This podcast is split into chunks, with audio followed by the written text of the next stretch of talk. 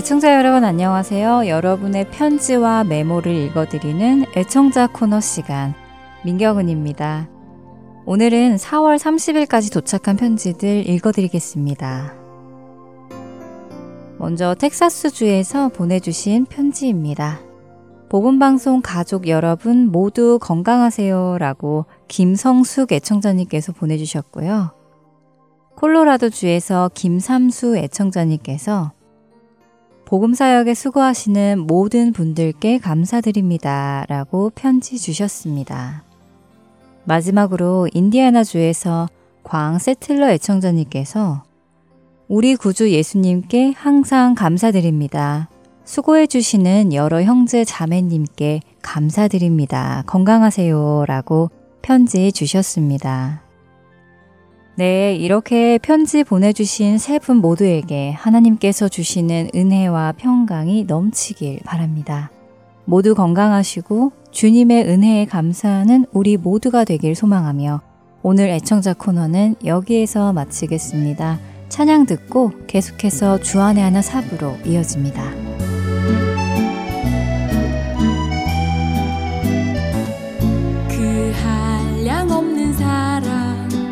자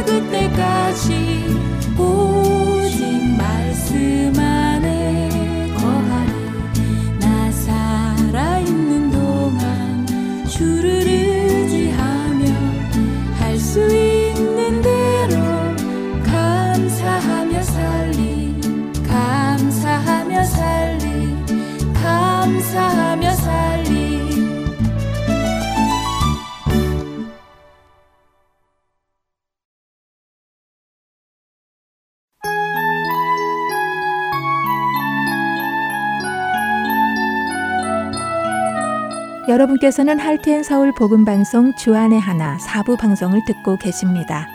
주안의 하나 사부에서는 지난 방송들 중에서 신앙에 도움이 될 만한 프로그램을 모아서 다시 방송해 드리고 있습니다. 이번 시즌에는 2014년에 방송된 아나크리노 시즌 2와 2016년에 방송된 성경 속 단어 한마디 그리고 2018년에 방송된 살며 생각하며가 준비되어 있습니다. 아나크리노 시즌2로 이어집니다.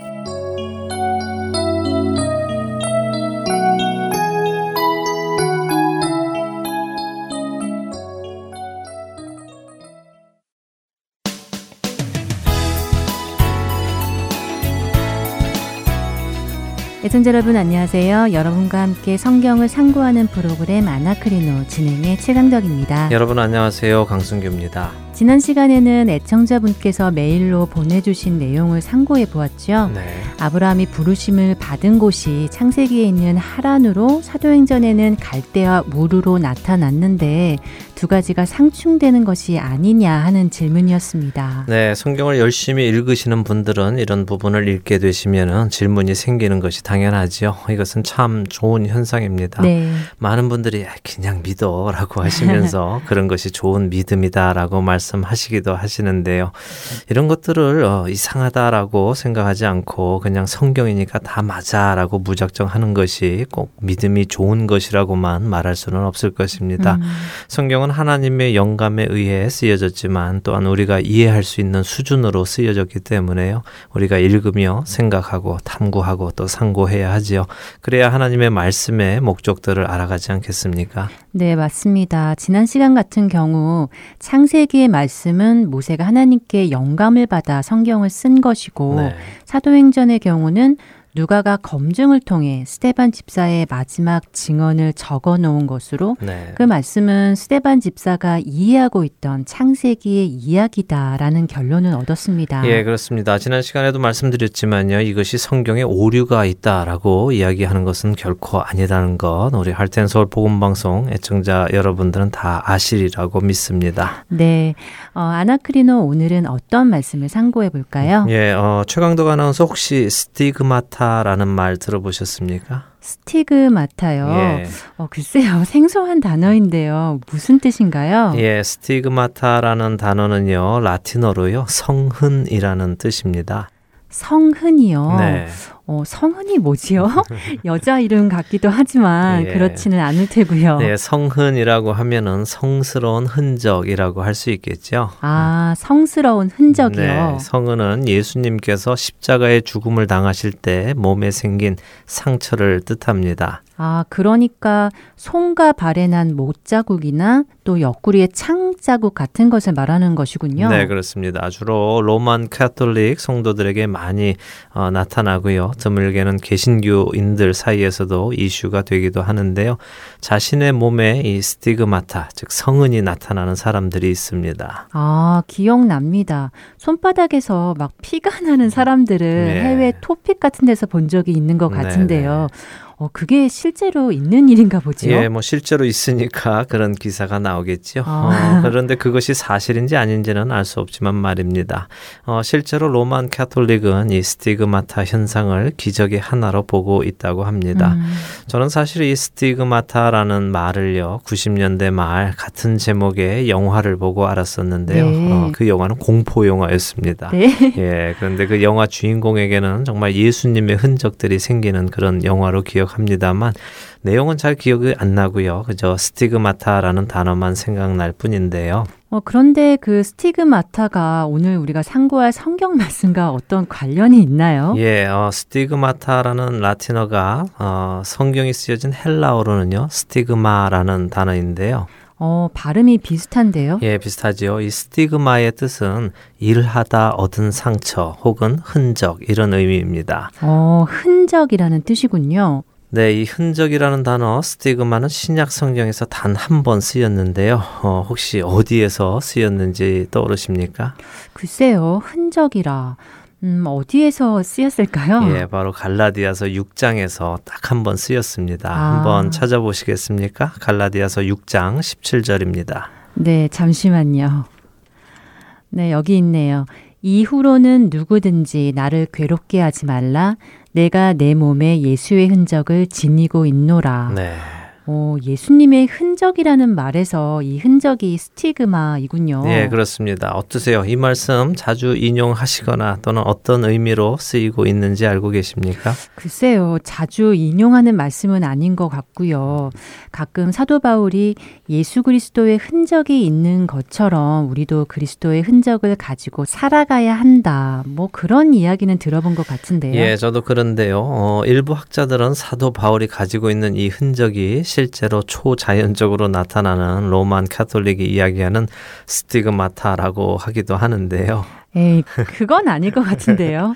사도 바울 손에 못자국이 있고 막 피가 나고 그랬을 것 같지는 않잖아요. 네. 그런 이야기를 성경에서 들어본 적도 없고요. 예, 저도 그렇습니다. 그런데 그러면 어떤 흔적을 이야기하고 있는 것일까요? 뭐 아무래도 사도 바울은 복음을 전하면서 고난을 많이 받았잖아요. 네. 매도 많이 맞고 돌로도 맞고 기절도 했었다고 기억을 하는데요. 예, 잘 기억하시는데요. 어, 고린도후서 11장에 보시면 사도 바울이 자신이 어떤 고난을 당했었는지 스스로 표현하는 장면이 있습니다. 11장 23절에서 27절까지인데요. 한번 읽어 주시죠. 네. 그들이 그리스도의 일꾼이냐 정신없는 말을 하거니와 나는 더욱 그러하도다.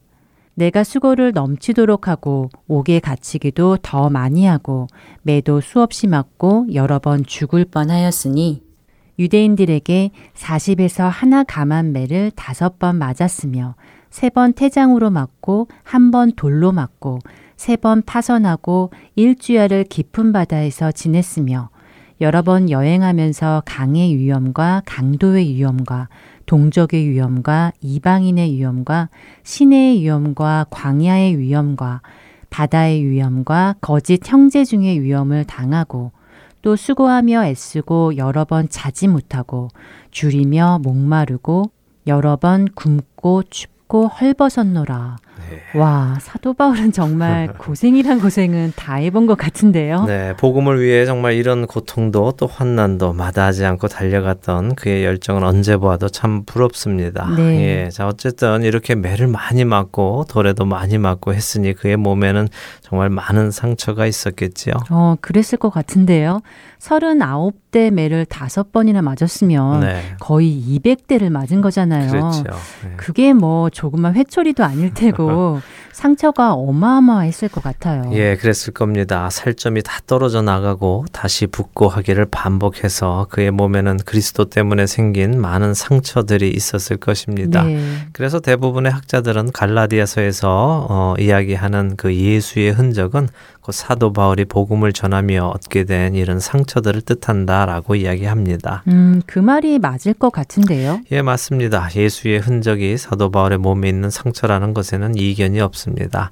뭐 하지만 우리가 이 말씀 한 구절만을 자주 사용하기 때문에 사도 바울이 정말 이야기하려는 것이 무엇인가에 대한 상고는 해보지 못하는 경우가 많습니다. 음, 사도 바울이 정말 하려는 이야기의 의도를 생각하지 못한다고요. 예, 그래서 갈라디아서 6장 10장 17절 이 말씀을 주로 우리 삶에도 예수를 위한 핍박을 통해 받은 상처들이 또 흔적들이 있어야 한다. 음. 이렇게 적용하거나 이 흔적과 향기를 섞어서요. 우리 삶에는 그리스도의 흔적이 있어서 사람들이 우리를 보고 그리스도의 향기를 맡아야 한다. 이렇게 적용하기도 합니다. 네, 이제 좀 생각이 나네요. 맞습니다. 그런 말씀 많이 들었고 참 은혜롭게 들었던 기억이 납니다. 예, 좋은 적용이고요. 또 은혜로운 해석입니다. 어, 하지만 말씀드린 대로 여전히 사도 바울이 하려고 했던 이야기의 본질은 우리가 생각을 하지 못하고 있습니다. 아, 그렇군요. 음. 그러면 사도 바울이 하려고 한 이야기는 무엇일까요? 예, 정말 설마 사도 바울이 나에게 예수 그리스도의 고난의 흔적이 있다. 그것을 자랑하기 위해서 갈라디아 교인들에게 이런 편지를 썼을까요? 거기다 이 말씀은 그 편지 가장 마지막 부분에 있는데요. 이 말씀 17절 다음은 18절의 말씀으로 형제들아 우리 주 예수 그리스도의 은혜가 너희 심령에 있을지어다 아멘으로 끝나기에요. 사실은 17절 이 말씀 이후로는 누구 든지 나를 괴롭게 하지 말라 내가 내 몸에 예수의 흔적을 지니고 있노라 라는 말씀이 갈라디아 교인들에게 하는 마지막 말이면서 또 결론이라고 할 수 있겠죠. 그렇겠네요. 끝인사는 그냥 끝인사이니까 네. 이 17절 말씀이 마지막 말이라고 할 수 있겠네요. 예, 그렇다면 사도 바울은 갈라디아 교인들에게 무슨 편지를 썼고 또 왜 그 결론이 이후로는 나를 괴롭게 말라 내가 내 몸에 예수의 흔적을 가지고 있다라고 내렸는지를 상고해 보면 되겠지요. 네, 그러면 자연히 이해가 되겠네요. 사도 바울이 왜 그런 이야기를 했는지 말입니다. 예, 어, 아나크리노를 우리가 진행하면서 가장 많이 알게 된 것이요. 성경은 가능한 한한 번에 읽는 것이 좋다는 것이었지요. 네, 내용이 많은 복음서는 단번에 읽기 힘들어도 서신서들은 단번에 읽기가 어렵지 않은 것 같아요. 네. 그리고 그렇게 단번에 읽을 때 깨닫지 못한 것들을 많이 깨닫게 되었고요. 예. 음, 이야기 전체의 흐름을 볼 수 있다고나 할까요? 바로 그것이죠. 어떤 한 구절을 떼어서 읽다 보면 왜 그 이야기가 나왔는지 모르는 상태에서 그 구절을 말 그대로 해석하다가 오류를 범하거든요. 마음 같아서는 지금 여러분들과 갈라디아서 6장을 쭉 읽고 싶은데요. 시간상 그럴 수는 없으니까요. 간단 간단하게 각 장의 줄거리만 나누도록 하겠습니다. 네. 하지만 애청자 여러분들께서 시간을 내셔서 꼭 단번에 이 갈라디아서를 읽어 보실 것을 부탁드립니다. 네, 맞습니다. 그냥 듣기만 해서도 안 되고요. 여러분들이 직접 읽어보셔야만 여러분의 것이 되니까요. 꼭 읽어보시기 바랍니다. 예, 자 갈라디아서 1장은 사도 바울의 인사 후에요. 바로 6절부터 책망이 시작되는데요. 6절과 7절을 읽어주시죠. 네. 그리스도의 은혜로 너희를 부르신 이를 이같이 속히 떠나 다른 복음을 따르는 것을 내가 이상하게 여기노라. 다른 복음은 없나니 다만 어떤 사람들이 너희를 교란하여 그리스도의 복음을 변하게 하려 함이라. 네. 어, 갈라디아 교인들이 복음을 떠나는군요. 그렇습니다. 그들은 다른 복음을 따랐는데요. 그 다른 복음이 무엇일까요? 어, 그것은 차차 보기로 하고요. 사도 바울은 먼저 자신의 사도됨과 자신이 전하는 복음에 대한 권위를 증거합니다. 그것은 그리스도에게서 온 것이다 하는 것을 11절과 12절에 말씀하십니다. 그리고 2장까지 거기에 대한 설명과 변증이 계속됩니다. 그러면서 아주 중요한 복음의 핵심을 하나 이야기하는데 요. 2장 16절을 읽어 주실까요? 사람이 의롭게 되는 것은 율법의 행위로 말미암음이 아니요 오직 예수 그리스도를 믿음으로 말미암는 줄 알므로 우리도 그리스도 예수를 믿나니 이는 우리가 율법의 행위로서가 아니고 그리스도를 믿음으로써 의롭다함을 얻으려 함이라 율법의 행위로서는 의롭다함을 얻을 육체가 없느니라. 네. 네, 복음의 핵심이네요. 그렇죠. 우리가 의롭게 되는 것은 율법의 행위로가 아니라 예수 그리스도를 믿는 믿음으로다라는 말씀이죠. 그렇습니다. 그런데 그렇다면 바울이 왜 이런 이야기를 했을까요? 그거야 누군가 율법의 행위로 의롭게 되는 것을 이야기해서겠지요. 그렇죠. 그리고 그것이 바로 다른 복음일 것입니다. 음, 자, 그럼 그 다른 복음이 구체적으로 어떤 것인지 계속해서 보도록 하겠습니다. 네, 3장은 갈라디아 교인들에게 어리석다고 책망하면서 시작됩니다. 그리고 여러분들이 3장을 쭉 읽어 보시면요. 유대인이 아닌 이방인들인 갈라디아 교인들에게 너희는 유대인이 아니어서 진정한 하나님의 자녀가 아니라고 어느 누가 주장했다는 것을 알 수 있습니다. 그렇기 때문에 거기에 반론으로 사도 바울이 3장을 할애하는데요. 그 결론을 한번 읽어볼까요? 3장 26절에서 29절까지 한번 읽어주시죠. 너희가 다 믿음으로 말미암아 그리스도 예수 안에서 하나님의 아들이 되었으니 누구든지 그리스도와 합하기 위하여 세례를 받은 자는 그리스도로 옷 입었느니라. 너희는 유대인이나 헬라인이나 종이나 자유인이나 남자나 여자나 다 그리스도 예수 안에서 하나이니라. 너희가 그리스도의 것이면 곧 아브라함의 자손이요 약속대로 유업을 이을 자니라. 네. 네, 그렇네요. 혈통으로 유대인이 유대인이 아니라 그리스도를 통해 모든 사람이 아브라함의 약속의 자손이 된다는 말씀이네요. 그렇습니다. 그 증거로 다음 장 4장 6절에 이렇게 말씀하시지요. 너희가 아들임으로 하나님이 그 아들의 영을 우리 마음 가운데 보내사 아빠 아버지라 부르게 하셨느니라. 음, 그러니까 이방인들도 그리스도로 인해 하나님을 아버지라 부를 수 있게 되었다. 다시 말해 하나님의 자녀가 되었다. 그 말씀이네요. 그렇죠. 예수 그리스도의 공로로 하나님의 자녀가 되었다는 복음을 확실하게 선포하는 것이죠. 그런데 누군가가 그 복음이 아닌 다른 복음을 전해서 이미 그리스도의 복음으로 하나님의 자녀가 된 갈라디아 교인들에게 다른 것을 요구한 것입니다. 음, 그것이 4장 9절에서 11절에 간략히 암시되고 있습니다. 한번 읽어 주시죠. 이제는 너희가 하나님을 알 뿐 아니라 더욱이 하나님이 아신 바 되었거늘 어찌하여 다시 약하고 천박한 초등학문으로 돌아가서 다시 그들에게 종노릇 하려 하느냐 너희가 날과 달과 절기와 해를 삼가 지키니 내가 너희를 위하여 수고한 것이 헛될까 두려워하노라. 네. 갈라디아인들이 초등학문인 율법으로 돌아가서 거기에 종노릇하고 있다는 것이군요. 예, 그리스도로 인해 하나님의 자녀가 된 사람들이 유대의 율법 밑으로 다시 들어가서 그들의 절기와 제사법 등을 지킴으로 육체적으로 유대인이 되려고 하고 있는 것이지요. 음, 그렇게 되면 사도 바울의 수고가 헛되게 될 것이라고 사도 바울은 이야기합니다. 그러면서 우리가 지난 믿음에 관해 상고할 때도 조금 나누었던 약속의 자녀와 인간의 의의 자녀인 이삭과 이스마엘에 대한 비교가 사장 끝까지 나옵니다. 네, 그렇네요. 지난번에 나눈 것처럼 정말 주의해야 하겠습니다. 네. 겉으로는 같아 보이지만 하나님은 오직 약속의 자녀만을 인정하신다는 것이 중요하잖아요. 그럼요. 지금 갈라디아 교인들에게 모세 율법을 지키도록 요구하는 그 사람들이 사실 이스마엘과 같은 종의 자녀이다라고 사도 바울은 이야기하는 것이고요. 이스마엘이 이삭을 조롱한 것 같이 육체를 따라 난 자가 성령을 따라 난 자를 박해하는 것이다 라고 사장은 말씀하십니다. 그렇기에 어떻게 하라고 하십니까? 5장 1절을 읽어 주시죠. 네, 그리스도께서 우리를 자유롭게 하려고 자유를 주셨으니 그러므로 굳건하게 서서 다시는 종의 멍에를 매지 말라. 예. 어, 다시 율법의 멍에 밑으로 들어가지 말라고 하시는군요. 네, 그리고 아주 중요한 말씀을 2절부터 4절에 하십니다. 한 절씩 한번 읽어볼까요? 네. 보라, 나 바울은 너희에게 말하노니 너희가 만일 할례를 받으면 그리스도께서 너희에게 아무 유익이 없으리라. 내가 할례를 받는 각 사람에게 다시 증언하노니 그는 율법 전체를 행할 의무를 가진 자라. 율법 안에서 의롭다함을 얻으려 하는 너희는 그리스도에게서 끊어지고 은혜에서 떨어진 자로다. 아멘. 아멘. 와, 두려운데요.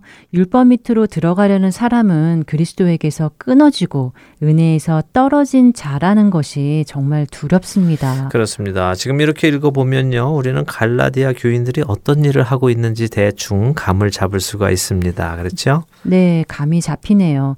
그러니까 어떤 유대 교인들에 의해서 갈라디아 교인들이 유대의 율법을 지켜야 참 유대인이 된다는 이야기를 듣게 된 것이고 네. 그래서 할례를 비롯해서 각종 유대 율법을 지키기 시작한 것 같은데요. 그렇습니다. 그래서 5장 6절은요. 그리스도 예수 안에서는 할례나 무할례나 효력이 없다고 말씀하십니다. 음, 그리고 이렇게 할례를 받게 하는 것을 전하는 자들은 심판을 받을 것이라고 10절에 말씀하십니다. 그리고 11절과 12절에 또 중요한 이야기를 하시는데요. 읽어 주세요. 형제들아 내가 지금까지 할례를 전한다면 어찌하여 지금까지 박해를 받으리요 그리하였으면 십자가의 걸림돌이 제거되었으리니 너희를 어지럽게 하는 자들은 스스로 베어버리기를 원하노라. 예. 자, 이 말씀으로 보았을 때 사도 바울이 박해를 받는 이유는 무엇이었습니까? 어, 할례를 전하지 않아서 그랬다는 것이죠. 네, 그렇다면 그 의미는 무엇일까요? 단지 할례만 안 전했다는 이야기인가요? 어, 아무래도 복음의 핵심, 율법이 아니라 예수 그리스도로 의롭게 된다는 것이겠지요. 그렇습니다. 모세의 율법도 지키며 예수 그리스도를 인정해라 이렇게 전한 것이 아니라 모세의 율법은 정한 때까지 후견인 아래에서 배운 초등 학문과 같은 것이고 이제 율법의 완성이신 예수 그리스도께서 오셔서 그 모든 율법의 마침표를 찍으셨기에 율법으로 의롭게 될 수 있는 것이 아니라 예수 그리스도의 의의 옷을 입음으로 의롭게 되는 것이다. 이것으로 하나님의 자녀가 되는 것이다. 어, 유대인이나 이방인이나 상관없이 오직 그리스도로 하나님의 자녀가 되는 것이다. 이것을 가르치니까 박해를 받는 것이죠. 음, 그렇군요. 이것이 바로 은혜이고 복음이고 그렇네요. 예, 바울은 계속해서 말씀하십니다. 너희가 율법을 지키고 싶으냐? 율법은 이미 내 이웃을 사랑하기를 내 자신같이 하라 하신 말씀 속에서 다 이루어졌다. 그러니까 정말 율법을 지키고 싶으면 내 이웃을 내 자신같이 사랑하고 너희는 성령을 따라 행하라라고 5장 13절에서부터 16절까지 말씀하십니다. 그리고 5장 끝까지의 육체의 열매 와 성령의 열매를 비교하시지요. 와, 여기가 그 유명한 성령의 열매 아홉 가지가 나오는 것이군요. 네. 사랑과 희락, 화평과 오래 참음, 자비와 양선, 그리고 충성과 온유와 절제. 예, 성령의 아홉 가지 열매입니다. 네. 자, 이제부터가 중요한데요. 사도 바울은 지금 성령의 열매와 육체를 따르는 자들의 열매를 비교합니다.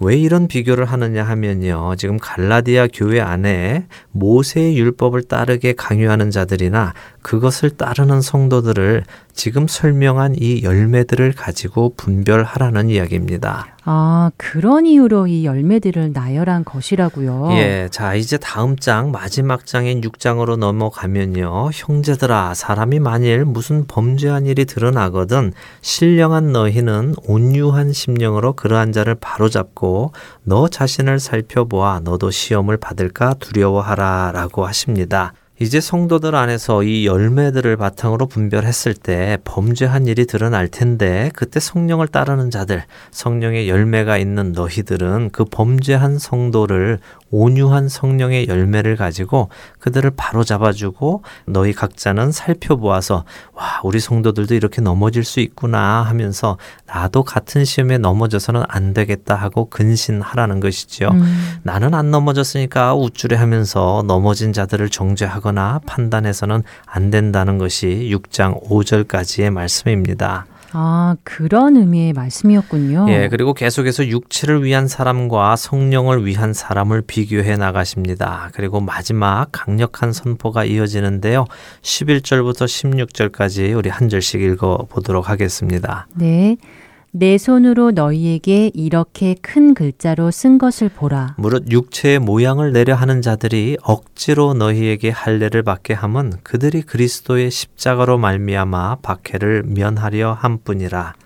할례를 받은 그들이라도 스스로 율법은 지키지 아니하고 너희에게 할례를 받게 하려 하는 것은 그들이 너희의 육체로 자랑하려 함이라. 그러나 내게는 우리 주 예수 그리스도의 십자가 외에 결코 자랑할 것이 없으니 그리스도로 말미암아 세상이 나를 대하여 십자가에 못 박히고 내가 또한 세상을 대하여 그러하니라. 할례나 무할례가 아무것도 아니로되 오직 새로 지으심을 받는 것만이 중요하니라. 무릇 이 규례를 행하는 자에게와 하나님의 이스라엘에게 평강과 극률이 있을지어다. 아멘. 아멘. 자, 마지막에 무슨 말씀을 하십니까? 어, 할례와 무할례는 아무것도 아니다. 네. 정말 중요한 것은 주 안에서 새로 지으심을 받는 것. 그러니까 새로운 피조물이 되는 것이 중요하다. 이 말씀이지요. 그렇습니다. 갈라디아 교인들에게 할례를 받게 하려는 자들은 정말 그것이 하나님의 뜻이고 하나님께서 기뻐하시는 일이기에 요구하는 것이 아니라 당시에 있었던 그리스도인들을 향한 유대 교인들의 박해에서 할례를 받음으로 박해를 피해 보라는 얄팍한 속임수와 또 자신이 이방인들을 할례받게 해서 유대교로 개종시켰다는 사실, 우리로 치면 전도했다고 자기 의를 내세우기 위함이라는 것이죠. 음. 그러니까 이런 것들을 따르지 말고 그리스도의 법, 무엇입니까? 네, 서로 사랑하라 이거죠. 그렇습니다. 맞습니다. 바로 그 법, 그 규례를 지키라는 것이고 이 규례를 행하는 자와 지금의 이스라엘 사람들이 아니라 그리스도로 인해 새롭게 지어진 하나님의 이스라엘에게 평강과 극률이 있을 것을 빌며 16절을 마칩니다. 그리고 이제 우리가 상고하는 마지막 구절 이후로는 누구든지 나를 괴롭게 하지 말라 내가 내 몸에 예수의 흔적을 지니고 있노라라고 하십니다. 이제 이 말씀이 어떻게 들리십니까? 우리 삶에 예수의 흔적을 가지고 살아야 한다. 박해를 받으며 살아야 한다. 이런 말씀으로 들리십니까? 어, 아니요. 이렇게 갈라디아서를 처음부터 쭉 읽으면서 이 마지막 말씀을 들어보니까요. 네. 마치 이렇게 말씀하시는 것 같습니다. 이제 이후로는 제발 율법이나 할례 이런 문제로 나를 좀 괴롭게 하지 말아줘라. 네. 내 몸에는 예수의 흔적이 있다라고 하시는 것 같은데요. 그렇습니다. 이제 제발 그런 율법적인 것, 겉으로 보이는 할례나 이것을 받아야 된다, 지켜야 된다, 아니다 이런 초보적인 율법 싸움으로부터 나를 좀 괴롭히지 말아주어라. 정말 중요한 것은 너희들 몸에 할례로 흔적을 남기는 것이 아니라 예수 그리스도의 스티그마 그 흔적이 있어야 한다는 것이죠. 네, 할례가 아니라 그리스도의 흔적, 거칠애가 아닌 속사람으로 새 사람을 입는 것, 그것을 말씀하시는 것이네요. 예, 맞습니다. 어, 예수의 흔적은 어떤 기적을 주장하는 그런 사람들이 이야기하는 손에 못자국이 나고 피가 흐르고 하는 그런 것이 아니라요. 또 육체의 할례의 흔적이 아니라 새로운 피조물로서 예수 그리스도와 함께 살아가는 사람에게 있는 흔적이라는 것이죠. 그런 의미에서 믿는 우리 모두에게는 예수의 흔적이 있어야 할 것입니다. 네. 오늘 갈라디아서 말씀을 전체적으로 보면서 예수님의 흔적이 무엇인가를 상고해 보게 되었는데요. 네. 신비주의자들이 생각하는 그런 초자연적인 현상이 아니라는 것 잘 이해되었습니다. 네. 애청자 여러분들도 또 저희도 우리 몸에 예수님의 흔적을 지니며 살아가는 사람들이 되기를 간절히 소원해 봅니다. 네. 오늘 아나그리노 함께 해주신 여러분께 감사드리고요. 저희는 다음 주 이 시간 다시 찾아뵙겠습니다. 안녕히 계세요. 다음 주에 뵙겠습니다. 안녕히 계십시오.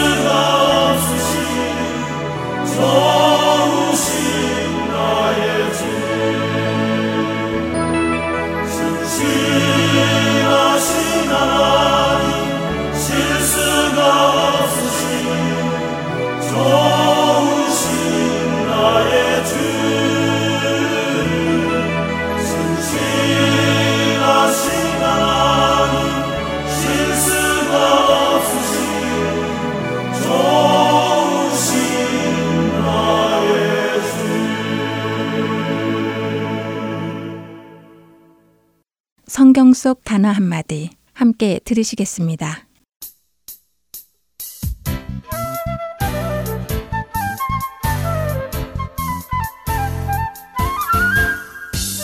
여러분 안녕하세요. 성경 속 단어 한마디 진행의 이다솜입니다. 오늘은 여러분과 함께 지금 이 시대 속 기독교에서 잊혀지는 듯한 하나님의 성품 중 하나인 공의에 대해 나누어 보려 합니다. 흔히 공의라는 단어를 들으면 심판, 정의, 공평함과 같은 단어들이 머릿속에 떠오르는데요. 공의로 번역되는 히브리어는 두 가지가 있다고 합니다. 첫째는 미시파트, 두 번째는 체다카라는 단어라고 하는데요. 이 중 미시파트는 심판하다, 다스리다 라는 의미를 가지고 있고요. 체다카는 의로움, 경건, 덕을 뜻한다고 하네요. 성경사전은 공의를 이렇게 정의합니다. 하나님의 공의란 그 절대 공정하심과 정의로우심을 뜻하고 하나님은 이것을 사랑하신다. 또한 이것은 하나님께서 요구하시는 것으로 다스리는 사람은 이 공의에 따라야 한다 라고요. 즉, 공의란 공정한 것과 정의로운 것이라고 이해를 하면 되는데요. 그런데 공정하다는 것, 다른 말로는 공평하다 하는 것의 의미가 세상과 성경에는 조금 차이가 있습니다. 흔히 우리는 공정하다라고 하면 누구나 다 똑같이 대하는 것을 공정하다고 생각하고 공평하다고 생각합니다. 예를 들어 무엇을 공정하게 나누자 하면 똑같이 균등하게 나누는 것을 공정하다고 합니다. 마치 빵을 셋이 공평하게 나누어 먹는 것이 빵을 똑같은 크기로 세 덩어리로 나누는 것을 의미하듯이 말이지요. 물론 하나님의 공의에도 이런 의미가 포함되어 있습니다. 공평하게, 공정하게 나누는 것 말이죠. 하지만 이것 외에도 또 다른 의미도 포함되어 있는데요. 내위기 19장 36절의 말씀을 보며 공평한 것이 어떤 의미인지를 살펴보도록 하지요. 레위기 19장 36절입니다. 공평한 저울과 공평한 추와 공평한 에바와 공평한 흰을 사용하라. 나는 너희를 인도하여 애굽 땅에서 나오게 한 너희의 하나님 여호와이니라.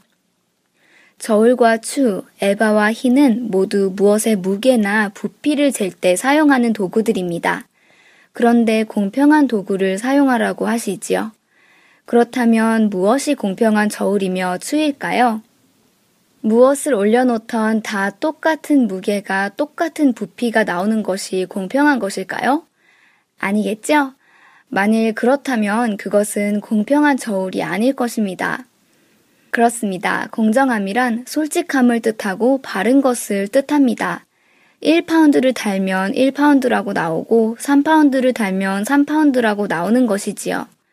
하나님께서는 이스라엘 민족에게 너희는 저울과 공평한 주와 공평한 계량 도구들을 쓰라고 레위기에서 지시하십니다. 다시 말해 속이지 말라고 하시는 것입니다. 그래서 하나님이 공평하시다, 공의로우시다 하시는 말씀 속에는 하나님께서는 선을 행한 자에게는 상을, 악을 행한 자에게는 벌을 주신다는 의미도 들어있는 것입니다. 결국 하나님께서 공의로우신 분이시다, 정의로운 분이시다 하는 말은 하나님께서는 악을 벌하시고 선을 칭찬하시는 분이시다는 의미이지요. 그리고 이것은 하나님의 성품이시기에 반드시 그렇게 하신다는 것이며 또 하셔야만 하시는 것입니다. 너희로 환란을 받게 하는 자들에게는 환란으로 갚으시고 환란을 받는 너희에게는 우리와 함께 안식으로 갚으시는 것이 하나님의 공이시니 주 예수께서 자기의 능력의 천사들과 함께 하늘로부터 불꽃 가운데에 나타나실 때에 하나님을 모르는 자들과 우리 주 예수의 복음에 복종하지 않는 자들에게 형벌을 내리시리니 이런 자들은 주의 얼굴과 그의 힘의 영광을 떠나 영원한 멸망의 형벌을 받으리로다. 데살로니가 후서 1장 6절에서 9절의 말씀입니다. 그리고 하나님께서는 이 성품을 우리에게도 요구하십니다. 너는 재판을 굽게 하지 말며 사람을 외모로 보지 말며 또 뇌물을 받지 말라.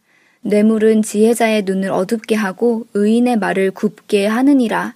너는 마땅히 공의만을 따르라. 그리하면 내가 살겠고 내 하나님 여호와께서 내게 주시는 땅을 차지하리라. 신명기 16장 19절에서부터 20절 말씀입니다. 공의로우신 하나님을 따라 이 땅에서 공의롭게 살아가는 우리 모두가 되기를 바라며 성경 속 단어 한마디 여기에서 마치겠습니다. 다음 한 주간도 평안하세요. 애청자 여러분, 안녕히 계세요.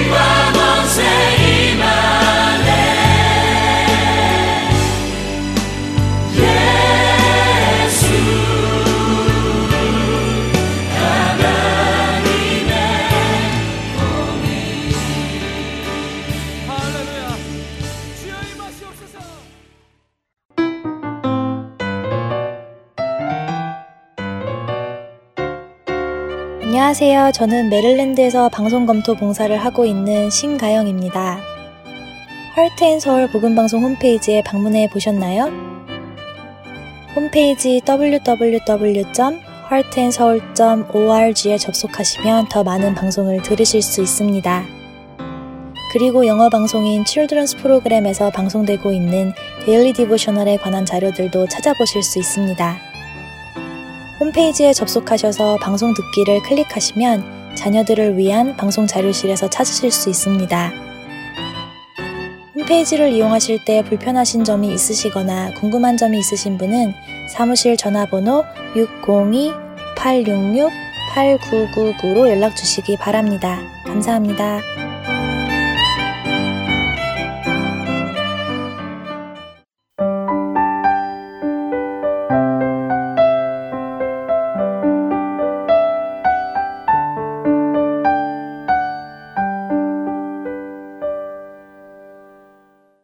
살며 생각하며로 이어집니다.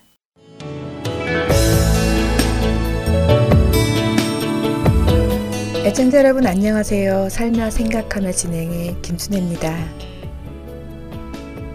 주말이면 바쁜 일정이 많아 아이들에게 늘 잔소리를 합니다. 미리미리 숙제도 하고 월요일 학교 갈 준비를 주일 전에 마치라면서 말이지요. 그런데 그 주에는 숙제가 엄청 많았던 모양입니다.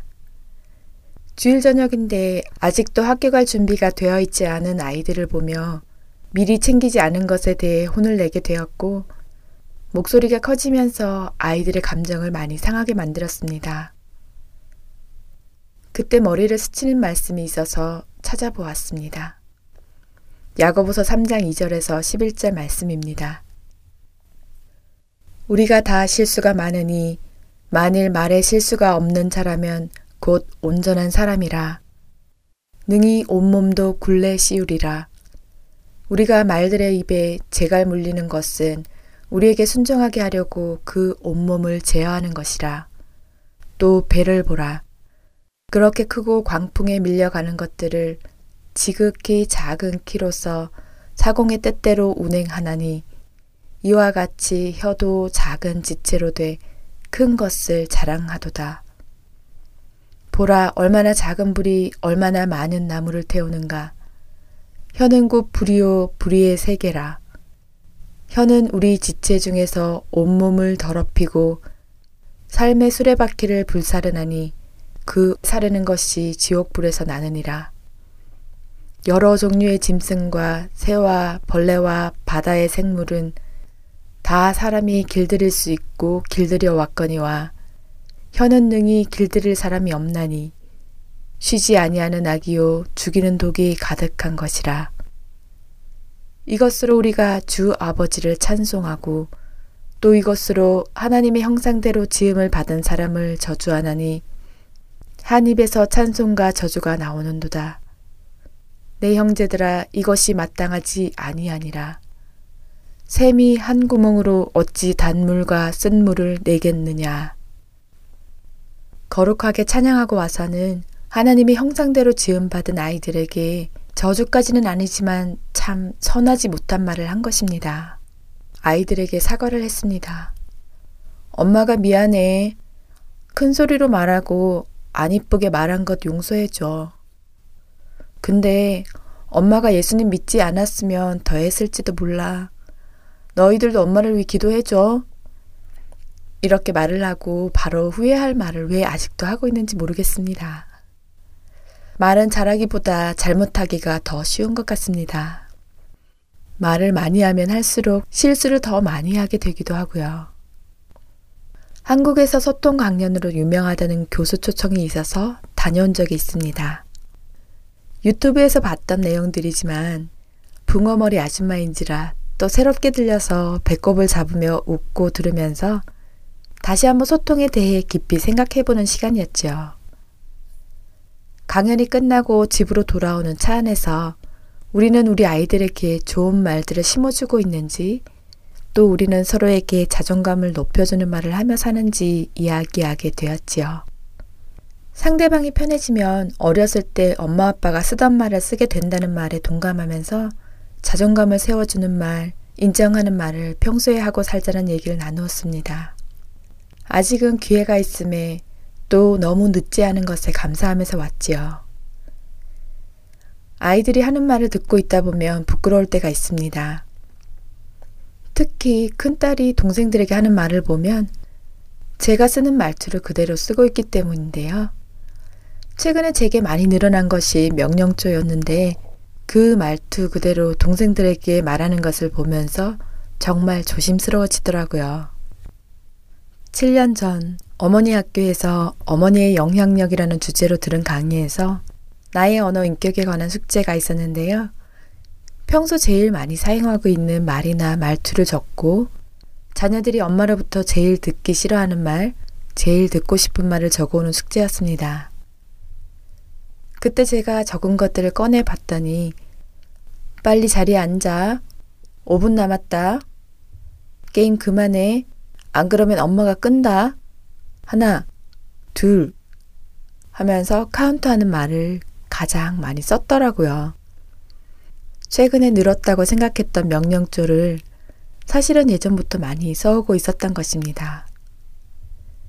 자녀들에게 사랑한다, 귀하다, 자랑스럽다. 잘 될 거야. 너만 보면 행복하다.